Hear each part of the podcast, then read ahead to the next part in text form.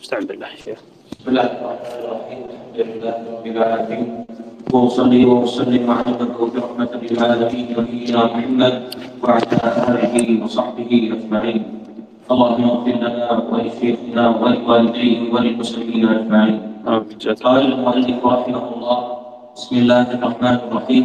سئل الشيخ محمد بن عبد الوهاب رحمه الله تعالى عن معنى لا إله إلا الله. فاجاب بقوله الحمد لله رب العالمين. صلى الله وسلم وبارك على عبده ورسوله نبينا محمد وعلى آله وصحبه أجمعين. أما بعد هذه رسالة عظيمة جليله القدر. رسالة في بيان معنى كلمة التوحيد لا إله إلا الله للامام المجدد محمد بن عبد الوهاب رحمه الله. وما فيها من آه، المضامين وما آه، اشتملته من آه، المعاني في هذه الرسالة تقدم جملته في رسالة ثلاث الأصول والقواعد الأربع. ونحن إن شاء الله بعون الله عز وجل نقرأ هذه الرسالة سريعا وننهيها في هذه الجلسة إن شاء الله.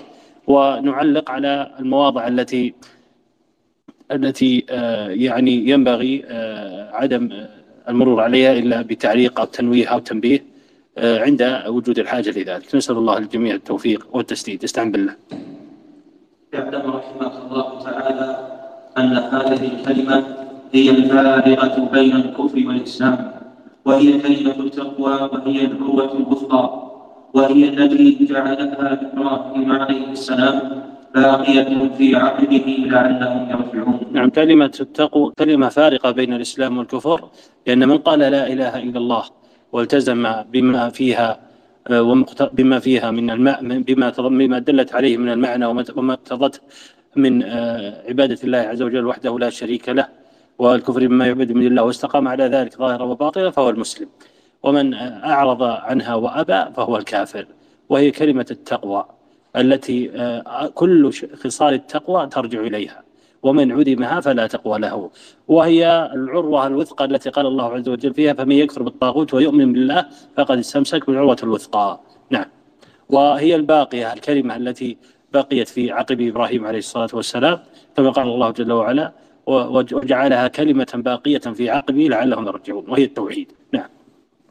أحسن الله إليك. قال رحمه الله وليس المراد قول باب اللسان مع الجهل بمعناها فإن المنافقين نعم هذا هذا أمر عظيم الجهل بمعناها يعني إذا قلت لا إله إلا الله ونقضتها جهلا بما بما آه، دلت عليه من المعنى فأنت ما قلت لا إله إلا الله. لأن المراد من هذه الكلمة أن تعرف معناها وتحفظها فلا تنفع هذه الكلمة بدون علم وعمل بدون علم بمعناها المنافي للجهل بل بمقتضاها المنافي للإعراض والإباء. نعم. أحسن الله إليه قال الله فإن المنافقين يقولونها وهي تحت الكفار وهم تحت الكفار. في الدرك الأسفل من النار نعم إذا كان المنافقين يقولون لا إله إلا الله وقد أخبر الله عز وجل عنهم بقوله إن المنافقين في الدرك الأسفل من النار دل على أن كلمة التوحيد كلمة عظيمة ولها معنى ولها دلالة ولا تنفع إلا أن تكون عن قول وعمل واعتقاد. فإذا قالها دون اعتقاد معناها أو بجهل بمعناها فلا تنفعه. كذلك إذا قالها ولم يعمل مقتضاها فلا تنفعه. والدليل على هذا ما ذكره الشيخ رحمه الله وهو أن المنافقين كانوا يقولون لا إله إلا الله وكانوا يصلون مع رسول الله وكانوا يجاهدون في مع رسول الله صلى الله عليه وسلم في غزواته ومع ذلك هم في الدرك الأسفل من النار. فدل على أنها ليست قول دون اعتقاد وليست قول واعتقاد دون العمل. نعم. أحسن الله إليك. قال رحمه الله مع كونهم يصلون ويتصدقون. ولكن المراد قولها مع معرفتها بالقلب. ومحبتها ومحبة أهلها وبغض من خالفها ومعاداته كما كما قال النبي صلى الله عليه وسلم من قال لا إله إلا الله مخلصا وفي رواية خالصا من قلبه وفي رواية صادقا من قلبه وفي حديث آخر من قال لا إله إلا الله وكفر بما دون الله نعم فدل, فدل هذا الحديث من قال لا إله إلا الله مخلصا في لفظ خالصا وفي حديث آخر من قال لا إله إلا الله وكفر بما يعبد من دون الله. دل هذا على قيد على قيد صح قيد يكون آه، بتحققه صحة هذه الكلمة ووقوعها على ما أمره الله أمر الله عز وجل به. ودون هذا القيد فإنها لا تنفع. فإذا قال لا إله إلا الله وأراد بذلك غير الله سبحانه وتعالى فإنها لا تنفعه كالمنافقين. وإذا قال لا إله إلا الله ولم يكفر بما يعبد من دون الله فأقر الشرك و آه، دينهم وصحح مذهبهم أو شك في آه، في كفر المشركين واليهود والنصارى فإن هذا لا ينفعه قول لا إله إلا الله. لماذا؟ لأنه لم يأتي بشرطها. وهذه الكلمة لها شروط وسيأتي. نعم.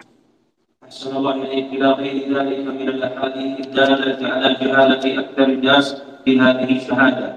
فاعلم أن هذه الكلمة نفي وإثبات نفي الإلهية عما قول نفي وإثبات هذا ركن ركنا هذه الكلمة. فكلمة التوحيد لا إله إلا الله فيها ركن فيها ركنان. الركن الأول نفي والركن الثاني إثبات. فأما النفي هو نفي جميع ما يعبد من دون الله. تعتقد بطلان عبادة غير الله وأن من عبد غير الله فهو مشرك كافر. هذا معنى النفي. والإثبات أن تعتقد أن العبادة حق لله وحده وأن تحب التوحيد وتوالي أهله. هذا هو مقتضى كلمة التوحيد وهذا هو معناها وهذا وهذان هما ركناها اللذان اللذان هما اللذان هما شرط صحتها. فما لم فما لم آه، فما لم آه، يكن في كلمة التوحيد قولا. وعملا واعتقادا هذان الركنا هذين الركنين فإنها لا تصح ولا تنفع قائلها. نعم. وسيأتي الدليل على ذلك. نعم. أحسن الله إليك. قال رحمه الله نفي الإلهية عما سوى الله سبحانه وتعالى من المرسلين حتى محمد صلى الله عليه وسلم. نعم هذا معنى النفي. تنفي عبادة غير الله ولو كان ملك مقرب أو نبي مرسل. نعم. ومن الملائكة حتى جبريل فضلا عن غيرهما من الأنبياء والصالحين وإثباتها لله عز وجل. نعم فإذا فإذا اعتقدت أن أن فإذا عرفت أن عبادة غير الله ولو جبريل ولا محمد صلى الله عليه وسلم لا تصح وتنقض هذه الكلمة فمن دونهم أولى. فإذا عبدت عبد القادر أو عبدت أو عبدت علي أو الحسين أو غيره فإن هذا أولى. وكذلك أولى في الشرك أن تعبد غير الصالحين من الشمس والقمر أو أن تعبد غيرهم ممن هم عرفوا بالفجور والفسوق. نسأل الله العافية والسلامة. وهذا تقدم معنا في القواعد الأربع. وأن من عبد غير الله ولو كان ملك مقرب أو نبي مرسل أو شجر أو حجر أو شمس أو قمر فإن فإنه مشرك كافر لأن النبي صلى الله عليه وسلم بعث في أناس متفرقين في دين ذلك لم يفرق بينهم. فكلهم كافرون. وقد قاتلهم عليه الصلاة والسلام لقوله عليه الصلاة والسلام أمرت أن أقاتل الناس حتى يقولوا لا إله إلا الله. فإذا قالوها عصموا مني دماءهم وأموالهم بحقها وحسابهم على الله تعالى. نعم. إذا فهمت ذلك فتأمل الألوهية التي أثبتها الله تعالى لنفسه ونفاها عن محمد صلى الله عليه وسلم وجبريل وغيرهما أن يكون له منها مثقال حبة من خردل فاعلم أن هذه الألوهية هي التي تسميها العامة في زماننا السر والولاية نعم الألوهية يعني العبودية يعني أن تجعل العبودية لله سبحانه وتعالى. وقوله فهي التي يسميها العامة يعني من من يعبد غير الله من القبوريين أو غيرهم قال يسمونها السر فهم يقولون فلان صاحب سر أو قدس الله سره أو يقولون عنها السيد. إذا أرادوا أن أن له شيء لله سبحانه وتعالى مما يصرف له من طلب المدد أو الغوث أو طلب آه، آه، الإغاثة في اللهفات والكربات. فهذا هذا الذي أرادوا به في قولهم فلان له سر يعني له تصرف يغيث داه وإن كان من ناداه على مسافات بعيدة. وإن كان ميتا وهو في قبره فهو له سر يعني له تصرف. وهذا هو الشرك بالله سبحانه وتعالى. نعم. أحسن الله قال رحمه الله والإله معناه الولي الذي فيه سر وهو الذي يسمونه يسمونه الفقير والشيخ وتسميه العامة السيد وأشباه هذا. وذلك أنهم يظنون أن الله جعل لخواص الخلق عنده منزلة يرضى أن يتجلى أن يتجلى الإنسان إليه. وذلك أنهم يظنون أن الله جعل لخواص الخلق عنده منزلة يرضى أن يلتجئ الإنسان إليهم ويرجوهم ويستغيث بهم ويجعلهم واسطة بينه وبين الله. وهذا نفاه الله عز وجل بقوله إن تدعوهم لا يسمعوا دعاءكم ولو سمعوا ما استجابوا لكم. ويوم القيامة يكفرون بشرككم. نعم أكمل. فالذين يزعمون فالذين فالذين يزعم أهل الشرك في زماننا أنهم وسائطهم هم الذين يسميهم الأولون الإله والواسطة هو الإله. فقول الرجل لا إله إلا الله إبطال للوسائط. وإذا أردت أن تعرف هذا معرفة تامة فلذلك فذلك بأمرين. يعني قولك لا إله إلا الله إبطال للوسائط يعني هو إبطال للشرك. فإذا قلت لا إله إلا الله وجعلته وسائط فأنت ما قلت لا إله إلا الله. ما أفردت العبادة لله وحده. فهي, فهي قول دون اعتقاد دون عمل. نعم لأنك نقضتها نقضتها بما بما هو بما يخالف معناها وبما ينافي معناها وهو إخلاص العبادة لله وحده لا شريك له. نعم. أحسن الله إليك. قال رحمه الله فإذا أردت أن تعرف هذا معرفة تامة فذلك بأمرين. الأول أن تعرف أن الكفار الذين قاتلهم رسول الله صلى الله عليه وسلم قتلهم وأباح أموالهم واستحل نساءهم كانوا مخبرين لله سبحانه بتوحيد الربوبية وهو أنه لا يخلق ولا يرسل ولا يحيي ولا يميت ولا يدبر الأمور إلا الله وحده.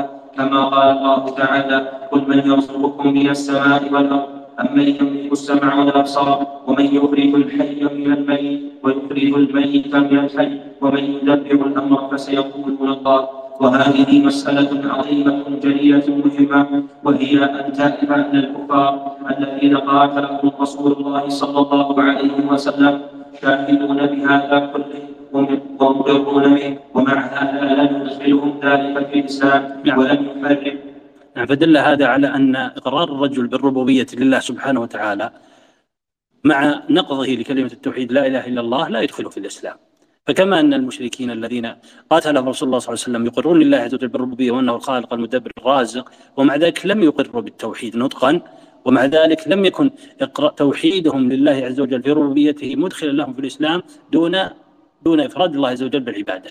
كذلك من نقض التوحيد بالشرك ودعاء غير الله عز وجل فهو كذلك في حكمه مشرك ولو ولو كان مقرا لله عز وجل بالربوبية. نعم. وهذه تقدمت معنا في القواعد الأربعة. نعم. قال رحمه الله مع هذا لم يدخلهم ذلك في الإسلام ولم يحرم دماءهم ولا أموالهم وكانوا أيضا يتصدقون ويحجون ويعتمرون ويتعبدون ويتركون أشياء من المحرمات خوفا من الله عز وجل. ولكن الأمر الثاني هو الذي كفرهم وأحل دماءهم وأموالهم وهو أنهم لم يشهدوا لله بتوحيد الألوهية وتوحيد الألوهية وهو أن لا يدعى ولا يرجى إلا الله وحده لا شريك له ولا يستغاث بغيره ولا يذبح لغيره ولا ينذر لغيره ولا لملك مقرب ولا لنبي ولا نبي مرسل فمن استغاث بغيره فقد كفر ومن ذبح لغيره فقد كفر. نعم. فهذا يدل على معنى كلمة التوحيد إلى الله ويدل على أيضا على الشرك الذي كان عليه العرب حين بعث النبي صلى الله عليه وسلم فيه. ويدل على أن العرب حين بعث فيهم النبي صلى الله عليه وسلم كانوا أهل عبادة وأهل خوف من الله سبحانه وتعالى ومع ذلك مع وجود هذه العبادات مع وقوعهم بالشرك لم ينفعهم هذا. لماذا؟ لأن لأن الشرك إذا دخل في العبادة أفسدها وأحبط العمل وكان صاحبه من الخالدين في النار إذا لقي الله عز وجل بذلك صلى الله عليه وسلم. فهذا به يعرف معنى كلمة التوحيد وأنها ليست قول دون العمل والاعتقاد. وأيضا يعرف أيضا ما بعث الله عز وجل به الرسول صلى الله عليه وسلم وهو توحيد العبادة. وأن العرب كانوا مقرين بالربوبية وذلك لم يكن إنكار الرسول صلى الله عليه وسلم عليهم الشرك شركهم في الربوبية. ولم يكن قولهم قولوا لا إله إلا الله أمرا لهم أن يقولوا لا رب ولا خالق إلا الله. أمرهم بإفراد الله عز وجل بالعبادة. نعم. وهذا هو التوحيد. نعم. وتمام هذا أن تعرف أن المشركين الذين قاتلهم رسول الله صلى الله عليه وسلم كانوا يدعون الصالحين مثل الملائكة وعيسى وأمه وعزيرا. وغيرهم وغيرهم من الأولياء فكفروا بهذا مع إقرارهم بأن الله سبحانه هو الخالق الرازق المدبر. إذا عرفت هذا عرفت معنى لا إله إلا الله وعرفت ومع ذلك كثير ممن يقول لا إله إلا الله يجهل هذا. فإذا عرفت هذا وكنت موقنا به مقرا به لا يدخلك شك في ذلك فاحمد الله على هذه النعمة العظيمة. نعم. وعرفت أن من نخى نبيا أو ملكا أو ندبه أو استغاث به فقد خرج من الإسلام. وهذا هو الكفر الذي قاتلهم قال فقد خرج من الإسلام. لقول الله جل وعلا ومن يجعل مع الله إلها آخر لا برهان له به فإنما حسبه عند ربه إنه لا يفلح الكافرون. فسماه كافرا نعم. فإذا قال قائل من المشركين نحن نحن نعرف أن الله هو الخالق الراشد المدبر. لكن هؤلاء الصالحون مقربون. ونحن ندعوهم وننذر, وننذر لهم وننذر لهم وندخل عليهم ونستغيث بهم ونريد بذلك الوجاهة والشفاعة. وإلا فنحن نفهم أن الله هو الخالق الرازق المدبر. فقل كلام كلامك هذا مذهب أبي جهل وأمثاله. نعم إذا قال الرجل الذي يقول لا إله إلا الله ويصلي ويصوم ويحج كيف تقولون عنا مشركين؟ وكيف تصفوننا بالشرك ونحن نقول لا إله إلا الله؟ ولم نرد إلا الشفاعة من هؤلاء الذين صرفنا لهم شيء مما هو من القرب والعبادات. نقول لهم هذه هي شبهة المشركين الذين بعث فيهم الرسول صلى الله عليه وسلم. كما قال الله جل وعلا والذين اتخذوا من دون الله من دون أولياء ما نعبدهم إلا ليقربونا إلى الله زلفى. وفي الآية الأخرى يقولون هؤلاء شفعاؤنا عند الله. نعم. فإنهم فإنهم يدعون عيسى وعزيرا والملائكة والأولياء يريدون بذلك كما قال تعالى والذين اتخذوا من دونه أولياء ما نعبدهم إلا ليقربونا إلى الله زلفى وقال سبحانه ويعبدون من دون الله ما لا يضرهم ولا ينفعهم ويقولون هؤلاء شفعاؤنا عند الله. فإذا تأملت هذا تأملا جيدا. وعرفت أن الكفار يشهدون لله بتوحيد الربوبية. فقول تأملته تأملا جيدا. هذه هذا تنبيه. لأنه كم من رجل يقرأ مثل هذه الرسائل ويظن أنه يحسن فهما ولا يفهم. فقول تأمل جيدا يعني إفقاهه كما أراد الله سبحانه وتعالى وكما أرسل الله عز وجل به رسوله صلى الله عليه وسلم وكما فهمه أهل العلم. لا فهمته الطوائف الغالية والجافية. نعم. وعرفت أن الكفار يشهدون لله بتوحيد الربوبية وهو تفرده بالخلق والرزق والتدبير. وهم ينفون عيسى والملائكة والأولياء يقصدون يقصدون أنهم يقربوهم إلى الله زلفى ويشفعون لهم عنده. فعرفت أن من الكفار خصوصا النصارى منهم من يعبد من يعبد الله الليل والنهار ويزهد في الدنيا ويتصدق بما دخل عليه منها معتزلا في صومعة الناس وهو مع هذا كافر عدو لله مخلد في النار بسبب اعتقاده في عيسى أو غيره من الاولياء كما قال تعالى لقد كفر الذين قالوا إن الله ثالث ثلاثة والله جل وعلا أخبر عن هؤلاء وأمثالهم بقوله سبحانه قل هل, قل هل ننبئكم بالأخسرين أعمالا؟ الذين ضل سعيهم في الحياة الدنيا هم يحسبون أنهم يحسنون الصنع فظن الرجل أنه على خير لا يجعله على خير إلا إذا كان على ما أرسل الله عز وجل به رسوله صلى الله عليه وسلم. وأسسه ورأسه شهادة أن لا إله إلا الله واعرفوا معناها وأحبوها وأحبوا أهلها. هذه وصية من الشيخ رحمه الله. بالتمسك بدين الإسلام وأعظمه التوحيد. وكل خصلة من خصائل الدين وشعيرة من شعائر الدين وكل شعبة من شعب الإيمان مرده إلى هذا الأصل وهو التوحيد. هو رأس الدين الذي إذا صلح العبد صلحت أعماله كلها وإذا فسد التوحيد لم تنفع صلاة ولا صوم ولا زكاة. كما قال الله جل وعلا وقدمنا إلى ما عملوا من عمل فجعلناه هباء منثورا. هذا في حال الشرك نسأل الله العافية والسلام. الله الله يا إخواني هذه فيها حث كلمة عظيمة. فيها حث وتحريض على التمسك بدين الإسلام بالإيمان وبالإسلام الذي بعث الله عز وجل به رسوله صلى الله عليه وسلم. نعم. وجعلوكم إخوانكم ولو كانوا بعيدين. نعم هذا مقتضى التوحيد الحب في الله والبغض في الله. إذا وحدت عرفت التوحيد وحدت الله ولم تشرك بالله شيئا فأنت تحب المؤمن لإيمانه تحب المسلم لإسلامه تحب الموحد لتوحيده. كما قال الله عز وجل إنما المؤمنون إخوة. كما قال جل وعلا والمؤمنون والمؤمنات بعضهم أولياء بعض. لا يفرق بينك وبين أخيك نسب ولا ولا مصاهرة ولا يفرق بينك وبينه عرق ولا قبيلة ولا لون ولا إقليم. فأنت تحب المؤمن وإن كان من أبعد الناس وتبغض الكافر المشرك وإن كان رب الناس. هذا هو هذه هذه كلمة التوحيد لا إله إلا الله. نعم. واكفروا بالطواغيت نعم. تقدم معنا أن الطاغوت هو كل ما عبد من دون الله. والطواغيت كثيرون رؤوسهم خمسة. إبليس ومن عبد وهو راض ومن داعي لعبادة نفسه والساحر والكاهن ومن استحل أمرا حرمه الله عز وجل وحاكم نفسه إليه أو داعي للتحاكم إليه. نعم. وعادوهم وأبغضوهم وأبغضوا من أحبهم. نعم نبغض المش... الشرك ونبغض المشركين. نبغض الكفر ونبغض الكافرين. ولا يلزم من بغض الكفر والشرك الاعتداء أو البغي أو الظلم أو أخذ المال بغير حق أو قتل المستأمرين والمعاهدين أو افتيات على ولاة الأمر في معاملة الكافرين بمنعهم ما هو حق لهم مما هو من مما هو سنته الأنظمة وهو من باب المعاهدة والمعاقدة بين المسلم والكافر. لا يلزم من هذا هذا. وإنما الحب والبغض لله سبحانه وتعالى والمعاملة شيء آخر غير الحب والبغض. نعم.